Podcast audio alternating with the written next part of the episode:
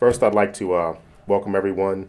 This is an event, a talk presented by the uh, Department of Race, Ethnicity, and Migration Studies.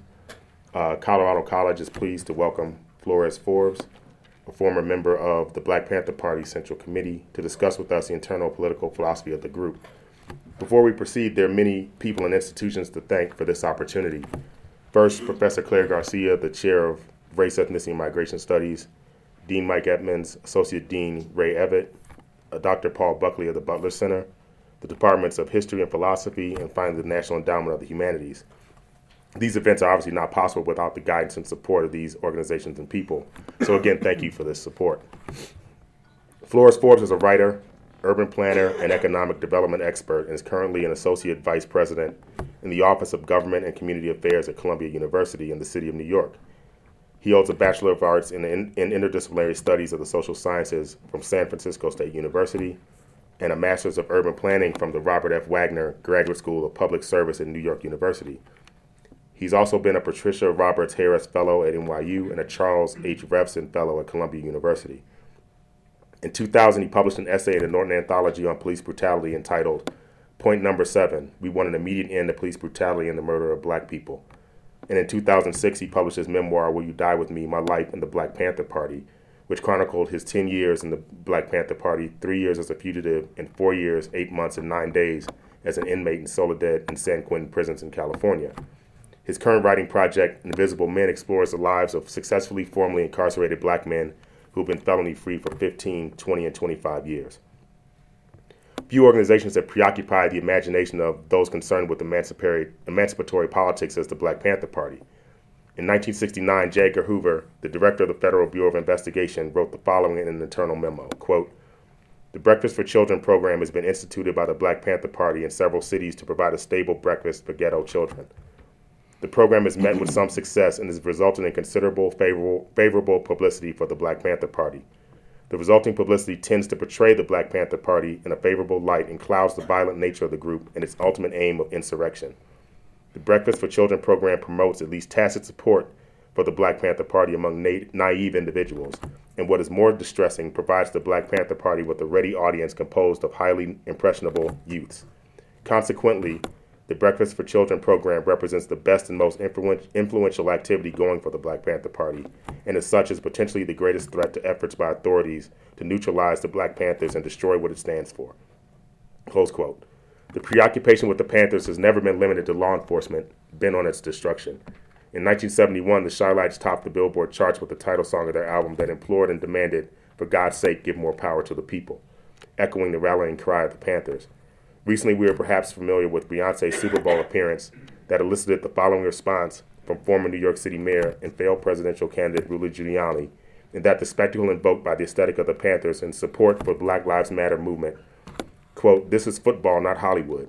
And I thought it was really outrageous that she, it, she used it as a platform to attack police officers who are the people who protect her and protect us and keep us mm-hmm. alive. And what we should be doing in the African American community and all communities is build up respect for police officers and focus on the fact that when something goes wrong, okay, well, we'll work on that. But the vast majority of police officers risk their lives to keep us safe, close quote. We are fortunate today to have with us Flores Forbes, whose memoir, Will You Die With Me, opens with the following important historical lineage from our, from, for our consideration from Elaine Brown, the former chairwoman of the Black Panther Party, whose recollection of our guest is a more powerful and poignant endorsement than I might ever provide. She writes, quote, And I see now Jonathan Jackson, the magnificent man child slain in his 17th year, as I recall the booming figure of Fred Hampton, wiser at 21 than the old men who praised him after the FBI murdered him in his bed. I remember the sister warriors, Ericka Huggins, my comrade and captain, and the martyrs who spent lifetimes behind bars, including the tender Romaine Chip Fitzgerald, languishing still in a California prison cell since 1969. And among the heroes who did not die, who are more numerous than one might think, in this abyss of apathy, I remember Flores Forbes, friend, comrade, revolutionary guerrilla, freedom fighter. Join me now in recon- welcoming to Colorado College Flores Forbes.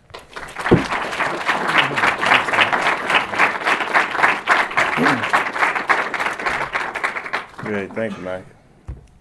So I guess I don't have to thank anybody since he already he already actually did that. Um, anyway, this is um, you know, this has been a great adventure for me. You know, to come down here and uh, to see this campus and to talk to some of the students and meet some of the faculty and uh, you know and to see how um, this academy has embraced you know different types of literature that usually uh, you know is not taught in a you know a lot of the academic settings you know so so what I want to talk about um, and it won't be long you know it's about maybe 15 minutes something like that uh, I want to talk about fiction and nonfiction books and their politics and how they shape what we believe and how we act.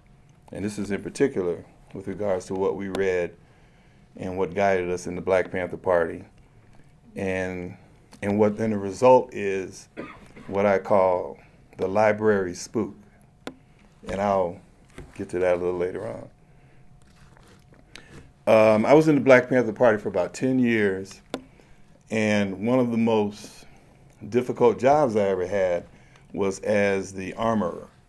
And that was the person that had to take care of all the weapons and um, deal with the logistics and, and make sure that, uh, you know, that, you know, we were able to resupply and that sort of thing. And, but when I got the job, you know, I didn't have, I don't have any military background. I have a, had a little bit of training.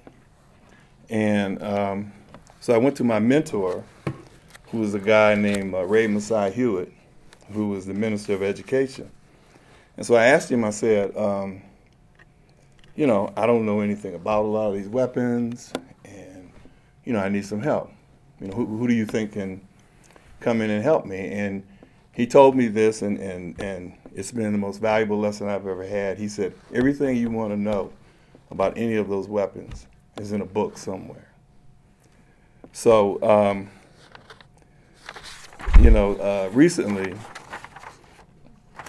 um, Robin Kelley, who uh, teaches at uh, UCLA, he was commenting on the request by students and others and faculty about getting more control of the uh, curriculum and about going making a request to the particular institution that he was at. And one of the things he said, he said, but granting the university so much authority over our reading choices and emphasizing respect for difference over a critique of power comes at a cost. Students not only come to see the curriculum as an oppressor that delimits their interrogation of the world, but they also come to see racism largely in personal terms. So, you know, so that was in 2016. So in 1968, uh, the Black Panther Party produced a reading list of what we thought the black community should be reading and what party members should be reading. And some of the books on that list were the autobiography of Malcolm X, Black Reconstruction, The Souls of Black Folks by W.E.B. Du Bois, and books by Kwame Nkrumah, C. Franklin Frazier, Richard Wright, John Hope Franklin, Marcus Garvey, LeRoi Jones, who um, was Amir, Amiri Baraka, Carter G. Woodson, and in particular a little red book by um, Mao Zedong. And I'll talk a little bit more about that later too. So within the organization, these texts were taught in weekly political education classes. And basically, we had classes for new recruits and the intermediate level Panthers, and then there were advanced classes, and this evolved into what we call the Ideological Institute. And the texts were taught via our view of the community and the organizational perspective that we wanted to project. And this was divided into the mass line and the party line.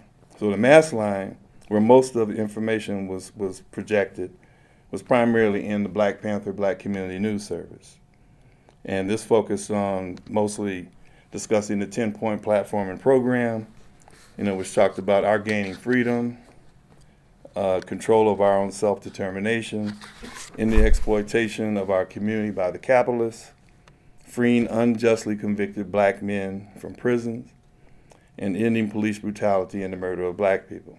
And then the last point focused on raising the issue of the oppression of black people in America by demanding a United Nations plebiscite to investigate those issues. And the other distinction, which was the party line, focused mostly on the internal structure of the organization the implementation of the 10 point platforming program. And as Michael had mentioned, one of those programs was the free breakfast program for school children. And but the very first program was the implementation of point number seven, and those were the armed patrols, where we patrolled the police in Oakland. And um, I mean, basically, kind of set the tone for what we thought was an appropriate response to the murder and the brutality of black people. So, an example of how we appropriated certain books and their ideas and how we meshed them with, with as, as black people is very interesting to me today, especially given the new movements like Black Lives Matter, Color of Change, and others. So, for instance, most of us, I don't know, you know, maybe there's people in here who teach black literature may be familiar with the, uh, the black folklore, secular ballads, and such. And uh, we called them back in the day common toasts or narrative poems. And they were expressed in an early form of rapping to music or drums or the bongos. And these were similar to, to rapping spoken word songs that groups like the Last Poets performed. And one of their songs was called Niggas Are Afraid of Revolution. And then you had Gil Scott Heron. And his song, one of his songs was called The Revolution Will Not Be Televised. These recorded toasts were comparable to more granular and secular ballads that most young black people heard and recited when growing up when in the 60s and 70s, like The Signifying Monkey, Wild Negro Bill, Shine the Titanic, Frankie and Johnny, and High John the Conqueror. The signifying monkey is the most famous and begins with a this badass monkey talking shit to this lion. And just because he wanted to start some shit that day, and it went on until the lion got the monkey out of the tree and beat his ass. And this particular common toast with short lines was introduced to the public by jazz man Oscar Brown Jr., and it was introduced to the Academy by Henry Louis Gates of Harvard. And so these short, these short line toasts that had various meaning to us as a people and equally signified some type of action by wolfing against the oppressor or the man. You know, they were very they were very similar to the short lines and phrases that Mao Zedong had in his little red book. Because some of them were political power grows out of the barrel of a gun, no investigation, no right to speak, we must have faith in the masses and faith in the party. And then he had one that was He who is not afraid of death by a thousand cuts of the knife dares to unhorse the emperor. For some, peop- for some reason, people in the party related very closely to what Mao's said because I believe it was very easy to find a street or urban posture and a relationship between the common toast and the boasting of actions toward the man and Mao's short quotations that were also inciting one to rebel. So, this early fusion of two very diverse genres was used, and probably by accident, aided in organizing the brothers and sisters on the block and became the basis for our emerging black radical thought. So from 1968 to 1970, things got, got pretty heated up the combat action of the struggle was, was intensified. And sadly, we started taking casualties. You know, dozens of Panthers were getting killed, wounded, jailed. Several had to go into exile. And when our officers were raided, they usually resulted in shootouts or what we call Mexican standoffs. So, nevertheless, things had been already deep for us. And Huey P. Newton had been convicted of killing a policeman in 1968. But then his conviction was overturned and he got out of prison in 1970. And when I met him, things got very interesting as I discovered what he called the sterner stuff of politics, which is the opposite of the soft stuff like the survivor programs, which included the uh, breakfast program. Or more concisely, it was his euphemism for the underground. The introduction of this new thing was accompanied by his required reading list. Huey was interested in enhancing what can be called the esprit de corps of the Black Panther Party. And as you know, every organizational entity has such a, uh, a group enhancement. You know, in the U.S. military, you have special ops, and you know, and obviously, uh, you know, that's something very familiar to everybody else. So, you know, we were always talking about urban guerrilla this and urban guerrilla that, but what did it really mean in urban America? We knew we could not outgun the U.S., so what would the real emphasis be for such activity if it existed? So the focus of this thinking had more to do with what you thought you were doing in the area of work and what one read really shaped that function. Now, we were reading the major revolutionary theorists, but few of them understood our situation in America. I'm sure Mao or Che Guevara could not imagine what it was like to live in this country where you had these ge- geographically diverse communities that were being occupied by a form of police repression, but the people who lived in those communities were still called citizens. So moving forward, you know, the various authors stood out for Huey Newton, like Frantz Fanon, The Wretched of the Earth, Sun Tzu, The Art of War, Carlos Marighella, The Mini Manual of the Urban Guerrilla, Miyamoto Musashi, The Book of Five Rings, and even Mario Puzo's The Godfather. So Newton's organizational innovation was to recruit and train a small group of Panthers who had been in the organization for at least five years, and I think this had a lot to do with creating a, you know, cohesive team chemistry. And they would specifically provide protection to our leaders, as many of them were running for political office, and most of them, including myself, we would be involved in the functions that got involved in the underworld activity in the San Francisco Oakland Bay Area and in underground activity in the same place. So this group that he created would be called the Buddha Samurai. And the Buddha represented an administrative factor and the samurai as the warrior. So our goal with regards to the sterner stuff of politics was to take over the underworld elements of the Bay Area. Concurrently, because of the heightened repression from our from the state our organizational strategy shifted. So we decided to close down all of the chapters and branches and combine all Panther activities in the Bay Area. This was similar to the Long March in China as conducted by Mao and his forces after they were defeated by the Japanese and the Chinese nationalists. And we also uh, discovered that out of a book also. So our political strategy was to take over the city of Oakland by running a slate of candidates to take control of the city's public policy apparatus and thereby take control of the Port of Oakland and its millions of dollars in revenues. And at the time, in the 70s, the Port of Oakland was the second largest containerized port in the United States.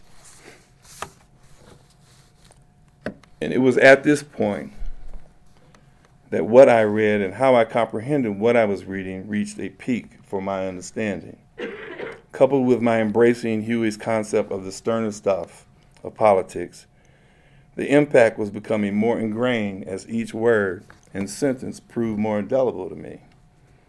And yes, it did affect you profoundly because you thought in many ways this was really important stuff. And that you were a special person who was involved in this stuff.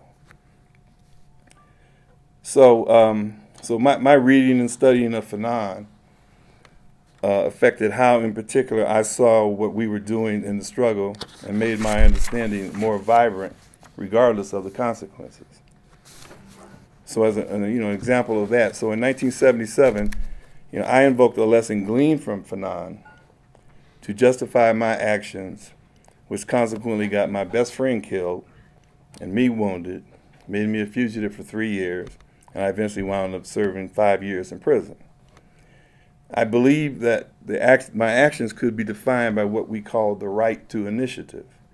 And I expanded on this in my memoir. This term, the right to initiative, was derived from our reading and interpretation of The Wretched of the Earth by Frantz Fanon. He states that it is the oppressed people's right to believe that they should kill their oppressor in order to obtain their freedom. And we just modified it somewhat to say we, you know, that would be anybody who's in our way. On the other hand, in any broader organizational sense, Mario Puzo's book was another adaptation of literature we used to construct our chain of command.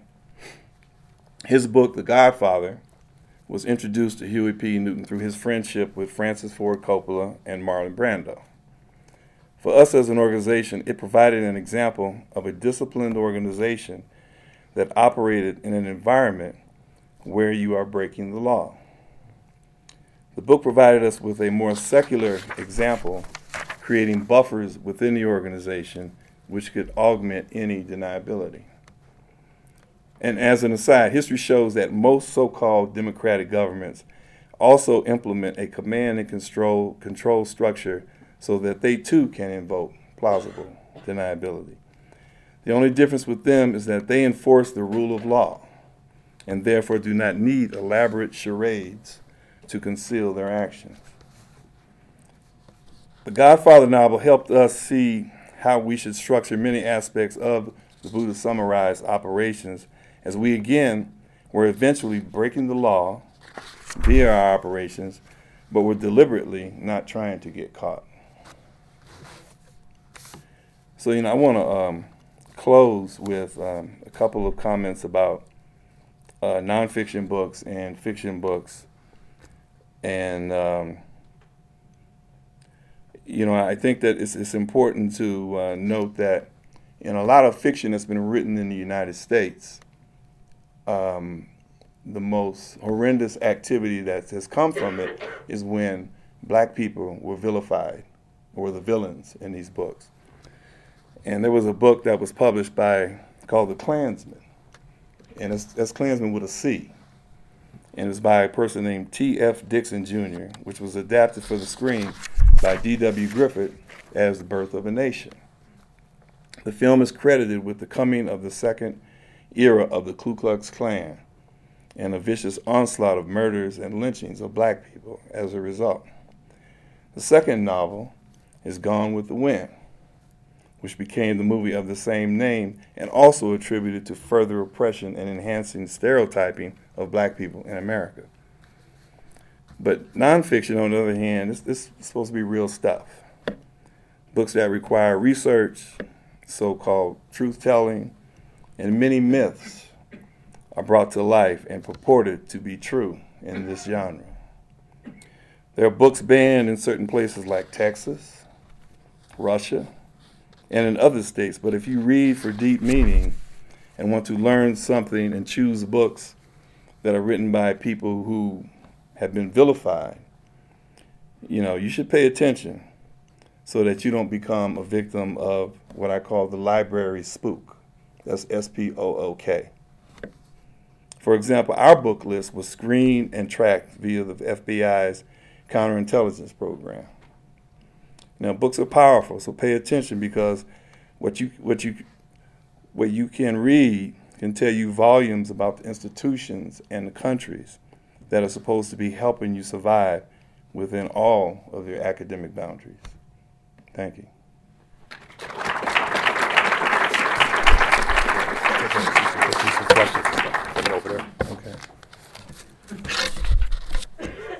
So I figure what we'll do is I'll uh, throw some questions out. We'll sit here and I'll throw some questions out to, to start a conversation with Flores, and then we'll take questions from the floor after that. So this will take about 10 minutes or so to kind of uh, push on some things that I think will be useful from that'll kind of jive with what our class is doing as well. So we'll do that, then we'll take questions from the floor. And I think you guys will be able to hear us from over there because this is a pretty good room. So, Flores, the first thing, like understanding, I wanted to talk about how uh, your writing fits into this structure, right? And one thing that interesting to me because I noticed there's a soundtrack in your memoir, right? And as things happen, like the, the first one is, and early in the text when you talk about uh, the book, the song is growing. Tell us about what was going on when that happens with, did you reference it? What you hearing or something? I mean, it was, um, you know, it was during a period where music uh, meant a lot. Scott Heron. He was a he was a musician. He and his music that he performed was primarily, you know, was protest music. Uh, you had the Last Poets.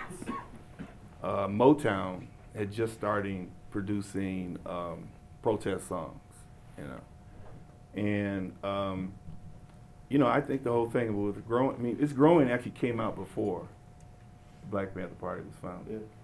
You know, but it was a song that you know we we listened to a lot of music, and it was something I think that motivated us, and and I think that that probably is the primary, you know, factor, you know, behind me uh, mentioning those songs. Yeah, it's interesting. The song particularly because what I noticed about it is in the text it's when the first time the police ever beat you up.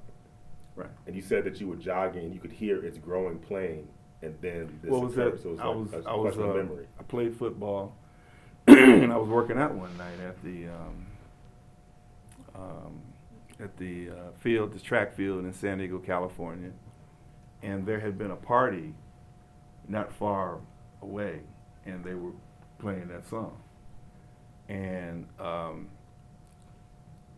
and and this, is you know when I think about it, you know I was running around the track, and so there was a fight in the uh, party, and people started to run, and so the police came and they started chasing people. So you know some a spotlight got got on me. I'm running around the field. I'm you know covered up with uh, gym clothes and stuff like that, and the police come down there, and they accused me of being somebody who was I clearly was not you know dressed for a party, and they beat me up. It was about 20 of them, and the only reason why I didn't get beat worse was because there was the only black policeman in San Diego happened to be there at the time. He was a friend. I went to, was going to school with his son, and he was there. Uh, he was able to stop it. How old were you? I was 14. So let's talk about. I mean, that's because from your from reading the memoir, right? This notion of police brutality becomes the critical catalyst for your Right, involvement with the party. right, so tell us about. I mean, you know, I, you know, the, the reason why, you know, I joined the Black Panther Party because I didn't believe I was going to survive. Um, my, me and my brother Joe. My brother was a, uh, I guess he might have been a freshman or a sophomore at uh, UCLA, and he was bringing home, you know, all this uh, literature from school. He was bringing home Black Panther newspapers, and there was a lot of press. Uh, the the uh, the, the Panthers had been doing the armed patrols in the Bay Area, and then um, there was a state assemblyman who filed, who um, uh, put in a bill called the Mulford Act to end the uh, open carry law, because there was a statute in the uh, Fishing and Game Commission of um, California that said you could carry a loaded rifle or shotgun. As long as you didn't have a felony. And an irony in that, this this Huey Newton discovered this when he was in law school. His law school professor, and I, maybe the older people might recognize this. The law school, his law school professor was Edwin Meese. You know, who was who became the Attorney General of the United States for under uh, President Reagan. So I mean, I, I think that it had more to do with survival. Um, most of the people who were joining, men or women, um, said the same thing, that it was about surviving. Um, you know, living in California, things were very different than they were in the South. You know, we weren't fighting against uh, Jim Crow. You know, the uh, police brutality was probably the worst thing that was going on in, in California, and probably in, in a lot of northern cities also. So, I mean, as a continuum, so I think this is where the question becomes, and why I, I wonder how the Black Panthers still exist in the imaginary in the way that they do, right? Because police brutality has gone nowhere, but, and the, the problem has gone nowhere, but the Panthers have in many ways disappeared. So the Right, question, think, right. I'm wondering how you read that. Well, one of the things that um, Huey Newton used to talk about a lot was political theater, uh, which is why you know they wanted the cameras to show up when something was going on and we were there, especially when they had guns. And he said that this was a way for us to organize the community and to let people know because the, you know someone will tell you well it's illegal to carry a gun. He's like, no, the law says you can carry a loaded rifle or shotgun, you know. And so a lot of it had to do with the, uh, I guess, capturing the imagination of, of the press at the time, because obviously the press hadn't seen anything like that, you know, short of, you know, Robert Williams in North Carolina and uh, the Deacons for Self-Defense. And, um, but this was in a, uh, a different setting. Um, you know, the original founders were, were college students, and they wanted to attract um, young people like me. And um, they were successful in doing that. So I think that, you know, the, the you know, and the whole thing of the, the black leather jacket and the beret, Sure. you know, which wasn't worn that long, but, you know, his thing is that, you know, we have to, you know, look like we're, or, we're organized and that we're orderly um, and that we're in control. So I think a lot of it had to do with, you know, I, I, I'm sure, you know, I mean, he, he was killed in like 1989. I'm sure there was no way he would believe that um, it would have the kind of resonance that it has today. I mean, I, I'm, I'm shocked every time I, you know, the whole, the Beyonce performance. I, I thought she was doing Rhythm Nation, you know, the Janet Jackson uh, performance. And um, and when I got to work, my you know my sister had to tell me. She said, "No, she was doing an homage to Malcolm X and the Black Panther Party." I said, "Really?" I said, you know, so So what, so what do you think is the, uh, I mean, there's certain, certain aspects of that seem obvious to me, and your talk really made me think about, it occurred to me that the problem with kind of notions of white supremacy and order would have been the problem of violence from the party. But then you, you reveal this kind of much deeper, uh, involvement, right? This kind of notion of an underground, this kind of ability to kind of move people internally and externally to the country, the question of taking over port. So it seems to me that, and then even with, with Hoover's notion that he's more concerned about this hearts and minds routine right. than he is about us. So tell me how you think that, that the party exists in the imaginary of kind of white supremacy. I, I mean, I, I think it had more. I think it had less to do with the guns and more to do with what we were reading and what we thought was a way for black people to think. Um, you know, I assume everybody may have gotten the the, the, the nonfiction reference to a, a myth that is supposed to be fact. You know, I mean, that's a book that you know you find in every black home, and um, that was something. That's what we were fighting against. The Bible. Yeah, Yeah. I mean, Huey Newton's father was a minister. Right. You know, my father was a deacon. I mean, you know, um, and we had this struggle with uh, the belief in a faith that uh, had not delivered us. You know, and so I think that you know, in saying, well, look, read, you know, let's let's check this out.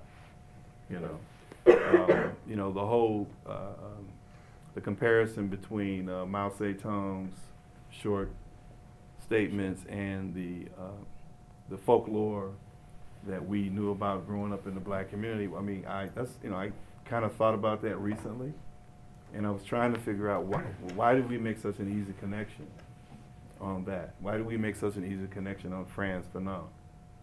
You know, um, and there were other you know people. I mean, the other some of the other books that I was talking about. Um, the uh, the Book of Five Rings by Miyamoto Musashi is a, is a book about kendo swordsmen, but what it deals with is how you train your mind. Um, the Mini Manual of the Urban Guerrilla by Carlos Marighella focus on h- how you operate in an urban setting and um, you know continue with your activities and your programs uh, without being discovered. And, and he was in, um, I think he was in, he was like a, a Tupamaro, and he was in South America somewhere. How, you know how you don't get discovered by the death squads. And there were death squads in this country. You know, I mean, it's, it's so, I'm- so I'm saying, so there's, there's another Yeah. myth that we were trying to dispel was that we're living in a country where the policemen are there to protect us Right. and our notion was that they were an occupying army. You know, that was, that, that's a notion of white supremacy, Right. you know, in terms of being in, in an urban setting. One last thing, and then we'll open up to the floor. This question of religion is fascinates me because oftentimes the conflation in modern imagination is between the Nation of Islam, Islam generally, right, and, Right. and the Black Panther Party. Talk about why religion was consciously kind of extracted. Well, you know, the, the other um, non-secular group that had a discipline organization that we studied was the Nation of Islam. You know, we wanted to how, how did they do what they did? And the problem with that was because of the, uh, the, the faith aspect of it, you know. Um, and that made it difficult for us to really analyze because I think in order to analyze it, you had to believe, you know, properly. Right. So it was easier to do the, the, the Godfather. I mean, it's fiction. I mean, I don't know if Mario Puzo actually knew what the mafia, oper- how it operated. You know, I think he, he made it up, but he, you know, told this story about how they created these buffers to protect themselves Right. you know. So I, I think that, um, you know, the issue of, of you know, religion, of, of uh, faith, I mean, I think there are many things that you have, people have faith in, you know. But I think that there are some things you have faith in that can be detrimental to you. I mean, it's not that we didn't, you know, I mean, we, you know, we thought Martin Luther King was fabulous. Um, and, and, and, and what they were doing in terms of dealing with Jim Crow was an entirely different issue, Okay. you know. Yes. And, you know, and also an irony in that is a lot, most of the policemen that were in California were recruited from the South, Right. so. Okay. Questions from the you guys? Anyone? Feel free.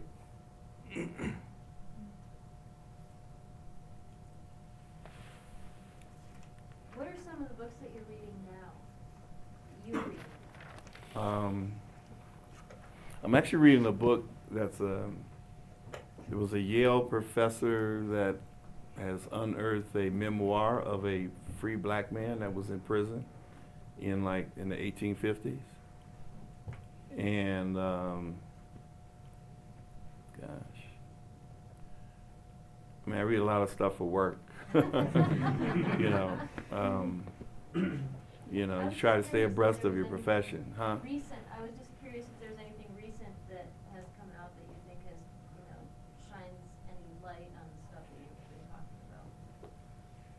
I mean, well, you know, during the, I just finished my my next book, and so during that whole writing period, I don't read anything that's not related to that. You know, so I mean, you know, there were, um, I mean, I had to read *The Wretched of the Earth* again. You know, I really enjoyed that. You know, um, Sun Tzu, um, Mao's Little Red Book. I mean, you know, those are some of the things that I was reading.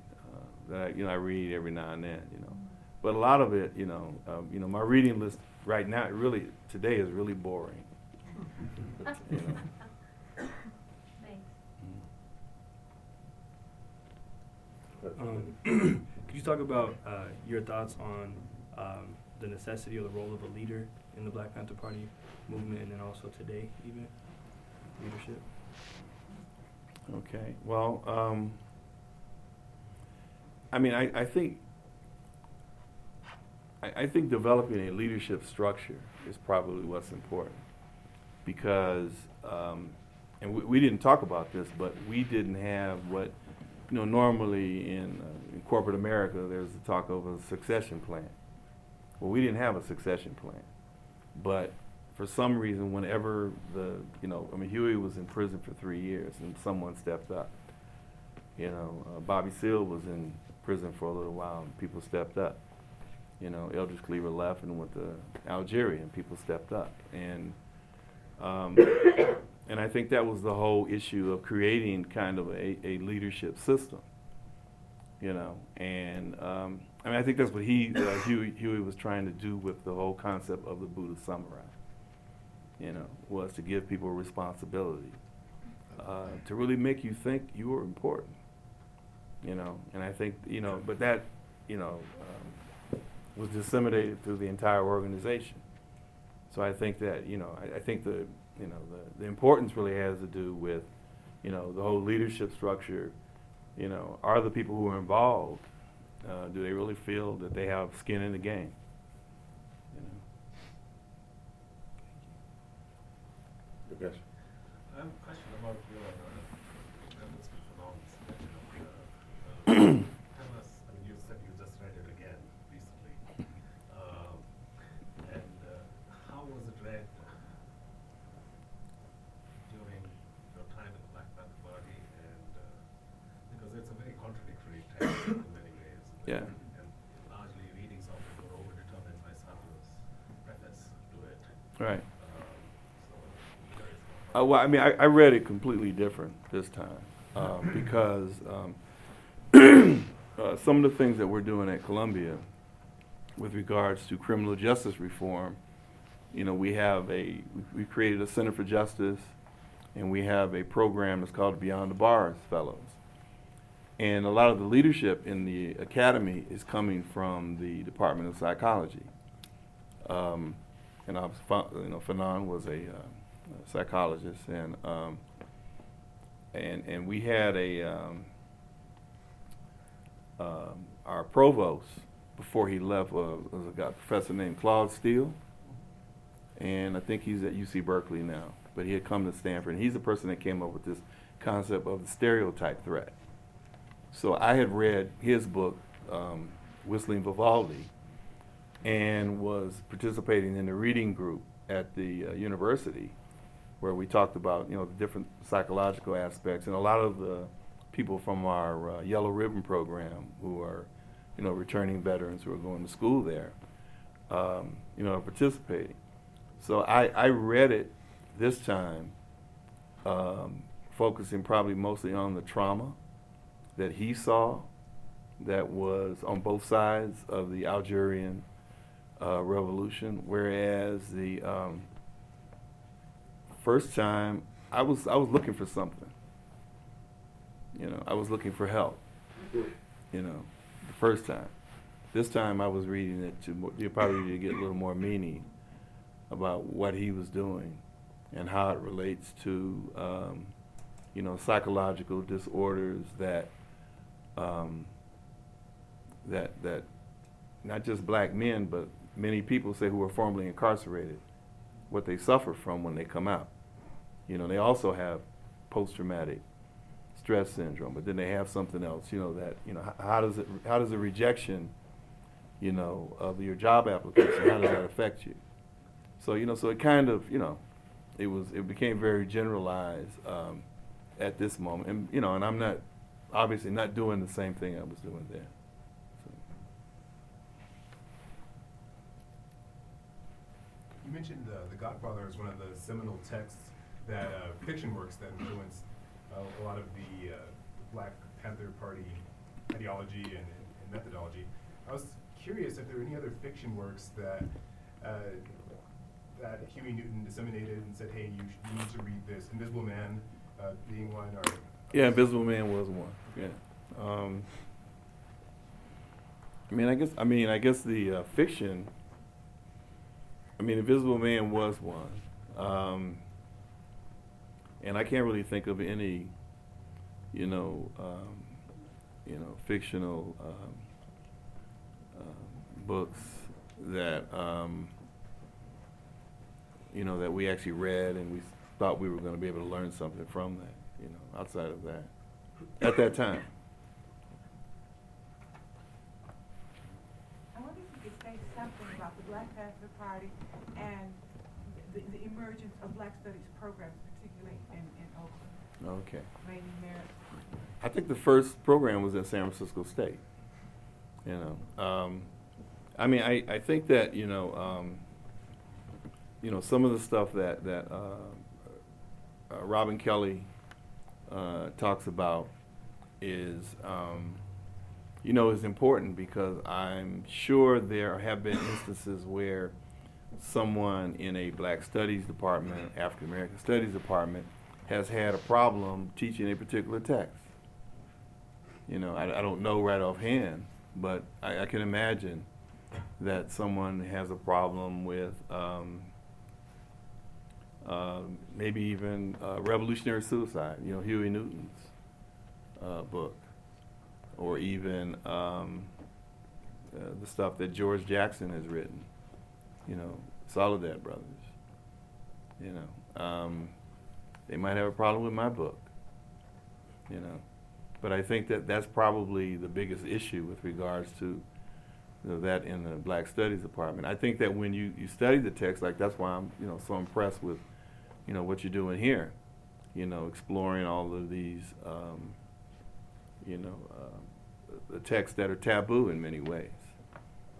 You know, even though they're you know uh, great research and they you know uh, do everything that a, a great book should do. I mean, you know, at, at um, at Columbia, you know, we, we have a you know African American Studies program, but um, the core curriculum for the college, you know, is called the core curriculum. So we just added um, the Wretched of the Earth is on the core curriculum now.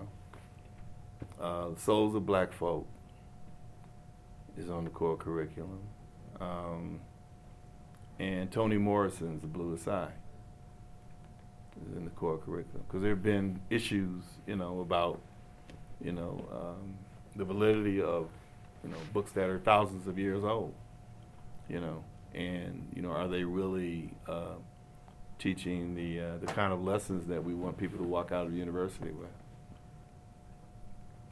Hope I answered your question.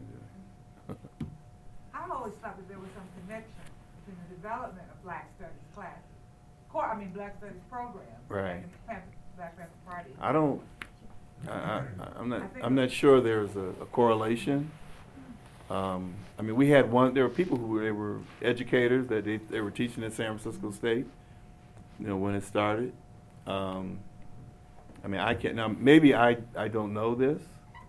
You know, but I don't remember there being a uh, a, uh, a correlation. I mean, I know that you know when Cornell Cornell University started their uh, Africana Studies program, the, um, the students did come to the school with guns, you know, that sort of thing. Um, you know, and I think that people, they, they sat in and, you know, barricaded themselves in different offices and stuff like that. But I, you know, I, I think it was, it was, it may have been a, um, you know, a, uh, um, something that was related to the time you know. But I, you know, I really don't know if it was, you know, directly related to what we were doing. I'm wondering um, your perspective on when police police brutality becomes police terrorism, and when we can recognize it as that.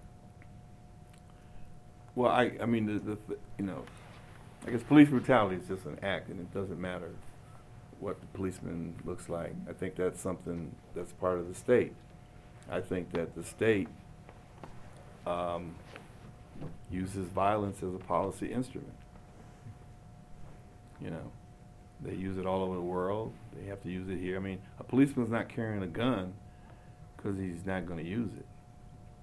You know, um, and I think the whole issue of terror is, I mean, I, you know, I, I think one of the things that needs to happen in terms of, of helping with policing is you have to remove the white supremacist aspect out of policing. You know, um, where the police behave differently in the black community and when they're in the, and, and as opposed to when they're in the white community. That they are, you know, I mean, I, I'd, I'd love to be in one of those, you know, the uh, police call, you know, the morning session, you know, and they said, let's go out there and get some bad guys. You know, there's there's something implanted in, in people's heads, regardless of your color, of who the bad guy looks like.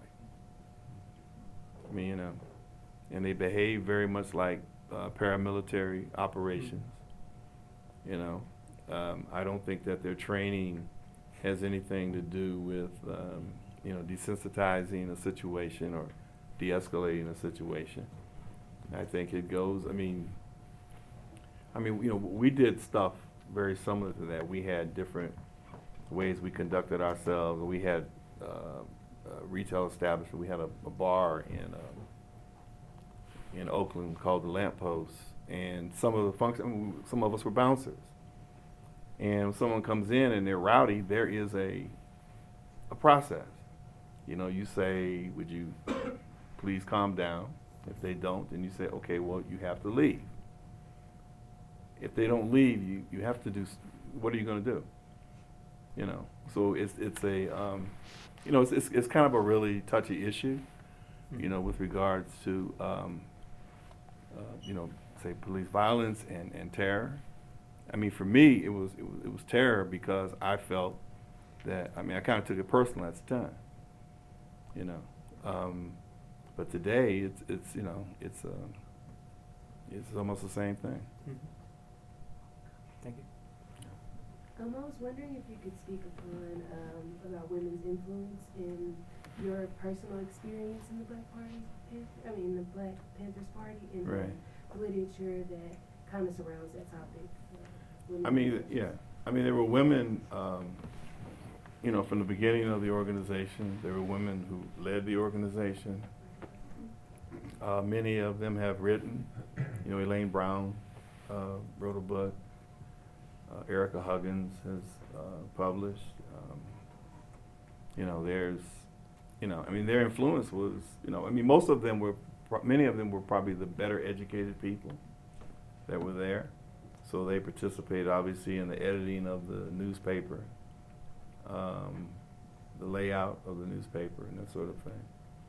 So I mean, they had a, uh, you know, they, always had a major role there.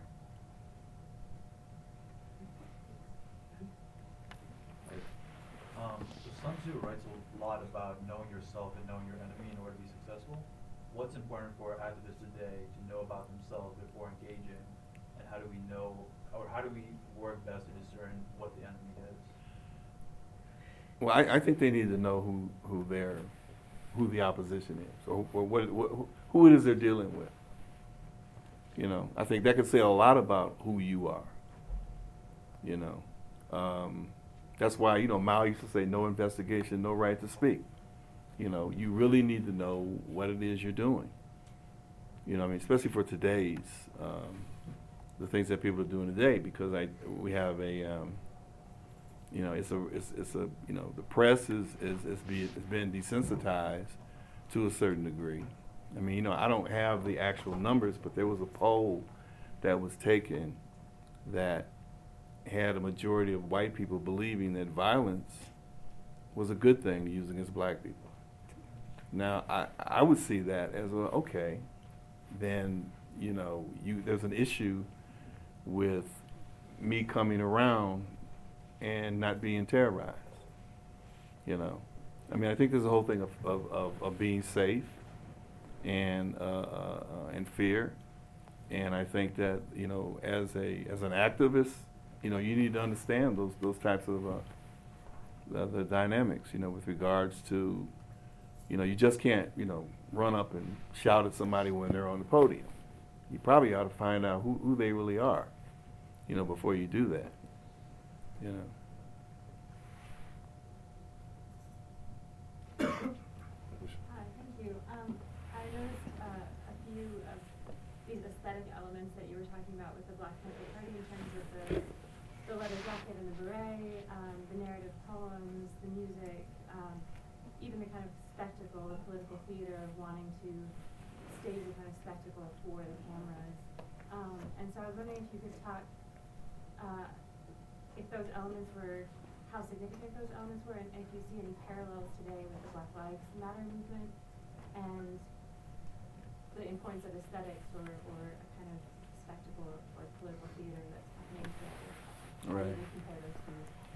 I mean, I think it's really different today because you have uh, social media. You know, um, I think a lot of the demonstrations uh, recently have been organized through social media. Um, and, and, and, and, and, you know, I, I think the, you know, the Black Lives Matter appears that they're a decentralized setup. They say they don't have any one leader. Um, I, I'm not sure how that's going to work. You know, I think they clearly have a, a, um, a mission that's important, but I think that um, they should probably. Um, that's why I said I'm curious as to what they're reading to guide them in their their struggle. And the other group, Color of Change, they're also, I mean, these are all very highly sophisticated, you know, media operatives, you know. Um, you know, I think we, you know, we were doing what we were doing um, at that time. Um, I mean, I think it had a lot to do with, with, with, with our culture. I think we connected with the uh, the flashy dressing drill team singing groups like the Temptations and other spectacles like that. James Brown, you know, used to put on this fabulous show, and you'd lose, you know, you, you know, people would lose their minds, you know, watching him and and Isaac Hayes. You know, I remember uh, Huey Newton talked about Isaac Hayes coming out on a stage in Las Vegas where he was chained and he was holding a piano. He was obviously holding it, but he had a piano over his head. You know, I mean, that's the kind of theater that, you know, that kind of just, you know what I mean? Uh, it's a, um, you know, it's a spectacle. And I think that, um, you know, I, I read the, the California magazine like in 1980 thinking when I was, it was right around the time when I was getting ready to turn myself in after being a fugitive. And I read the mag, and they were these reporters were talking about that type of political theater. You know, I mean, I never thought about it in that way. You know, we just we you know we, you know, a lot of what we were trying to do, we kept we tried to keep it secret. You know, and there was the outward presentation that we wanted to have, but we realized because we knew what kind of country we were in, it was everything wasn't going to be able to be just out in the open. You know, so a lot of times I guess you can think of something as kind of being a diversion. You know, the breakfast program was not a diversion; it became something uh, different. You know, I don't, I don't even think we expected it to be what it became, but it was something as the, um, you know, Michael mentioned the whole thing of hearts and minds. You know, um, I, I, I think, and, and it's a program that still goes on today. You know, and that was something. It was the, the intentions were great, but it did create an image. You know, that someone could see, like, wow, you know, looks like these guys are doing great work. But um, you know, our command of that whole issue of the spectacle, you know, it was it was it was limited. You know, we could only do it in certain instances. You know, because we didn't we, we definitely didn't control the media. Um, so, um, Eldridge Cleaver, after uh, he, he fled to Algeria, if I'm not mistaken, right, and he fled um, because he was about to get locked up and, and, and all these other things. But he also, what I also like began to learn is that he also was um, meeting with certain leaders and other other presidents and you know Yeah. other groups internationally and you know attaching him as a part of the Black Panthers, right? And thinking about how um, when Malcolm X went to um, Africa, he went to Egypt, he met with um, all the presidents, he went to, you know, Ethiopia, et cetera, right? And looking at how his demise sort of like followed after that. So how do you mm. think like being able to reach across and being like internationally recognized and like being able to sit down with leaders and make this more of an international thing, a black international thing. How do you think that sort of sped up the process for the FBI to say we're gonna get them? You know what I'm saying? Well, we, we had relationships with all the frontline states Yeah. during the uh, 70s. Um, uh, the ANC, Yeah. UNITA, um, the Palestine, the PLO, Yeah. um, you know, um, the um, most of the um, Frelimo, you know, and um, I mean, I, I guess you know, I mean, at the time, you know, um, everybody saw this as a, a uh, it was like a world struggle, you know, because you had had you know you had hundreds of years of colonialism, you know, and now the, and the United States participated, but they participated in a different way. You know, they had a little more military might than most of these other countries. and wound up coming in. For example, they wound up going into Vietnam after the French were driven out. They didn't, you know, they didn't go into other places in in, uh, in Africa, but that was probably one of the biggest ones. They, you know, go into the Middle East. You know, um, so but I think that you know I, I think it, it's it's problematic when you start to communicate internationally because you are you're a citizen of this country still. And if you're conducting business with another country uh, and you're not a registered agent, I think that's a, you know, I mean, I, I, I, understand, I understand that aspect of it. Yeah, sure, you could definitely create problems. We didn't know that then. Yeah. You know, we didn't know we was, weren't supposed to be talking to the, you know, the uh, Ho Chi Minh's people or anything like that. Take one or two more. Anyone?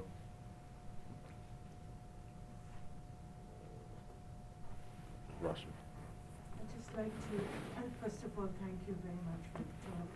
And I'd just like to ask you about your thoughts on Mumia Abu Jamal and why he's sort of just gone off the news and I, what you um, think the chances are that President Obama might pardon him. You mean, if, uh, um, well, I don't think the president can pardon him because he's was convicted in uh, Pennsylvania. Pennsylvania. And um, you know, I, I didn't know him, and I, um, I mean, I, all I can do is for somebody who's been to prison, I, I clearly empathize with him. You know, and I know that's very, very difficult for him. I mean, I, you know, I, I, um, you know, a lot of people they do go to prison, and they're unjustly convicted. Um, I, I, you know, I, I would never say I was unjustly convicted. You know, probably the only reason why I didn't do as much time is I had a good lawyer. You know, I, I, I think that he's, um, you know, probably, I think he's sick right now. He's very ill. And I think that may have a lot to do. He was supposed to um, call in. We had a Beyond the Bars, um, our like sixth annual Beyond the Bars conference at Columbia University, and Angela Davis was the keynote speaker, and he was supposed to call in, and you know, and, and he wasn't able to. So you know, I think that is, I think his health probably has a lot more to do with, um, you know, why he's kind of you know off the radar. Unfortunately. Do you have something? Um, yeah. Um, what, what, what are your thoughts on? Uh, well, it, it is relatively like a false dichotomy that's set up, but uh, your your thoughts on violence versus nonviolence, and well, how do you understand the Black Panther Party in respect to being violent or nonviolent? Uh, okay. Uh, you mean today? Oh, I mean, or looking back? both. Okay. well, okay, you know, like I said, I, you know, I mentioned this before. Okay. Um, to the state, you know, violence is a policy instrument. You know, I remember on the Oprah Winfrey show when George Bush the first asked Nelson Mandela to renounce violence. And Nelson Mandela said, "Are you ridiculous? you know, there's no no statesman would ever renounce violence. You know, um, I, I mean, I, and I mean, self-defense is when when does self-defense become violence? I think when you don't control the media. You know, it's an entirely different issue. Today, you know, the biggest issue for me today, in terms of nonviolence and violence, is how, in the criminal justice system, how people are viewed as if you if you went to prison for a nonviolent offense, you should get out before someone who went to prison for a violent offense. And most of the people who are in prison for violent offenses are they're, they're very old now, and they can't get out because you know they're doing life or something like that. But they're not going to come out here and do anything. You know, they just want to live their lives. You know, so I, I, I think the whole issue of you know, like I said, violence and nonviolence depends on you know who controls the media. You know, um, when you know when the United States drops bombs on somebody else who's defenseless, really. They did that be in retaliation for somebody doing something. Isn't that violence? I mean, it's state violence, as opposed to someone who's saying, "I want you to leave me alone. I want to live my life. I want to uh, practice self-determination, but you're in my country." I mean, it, you know, it gets it gets pretty complex, you know, when you when you think about it. You know, does- does that answer your question? man? Okay. Thank you. All right. All right, that, we'll wrap it up there. Thank you, thanks. All right, man.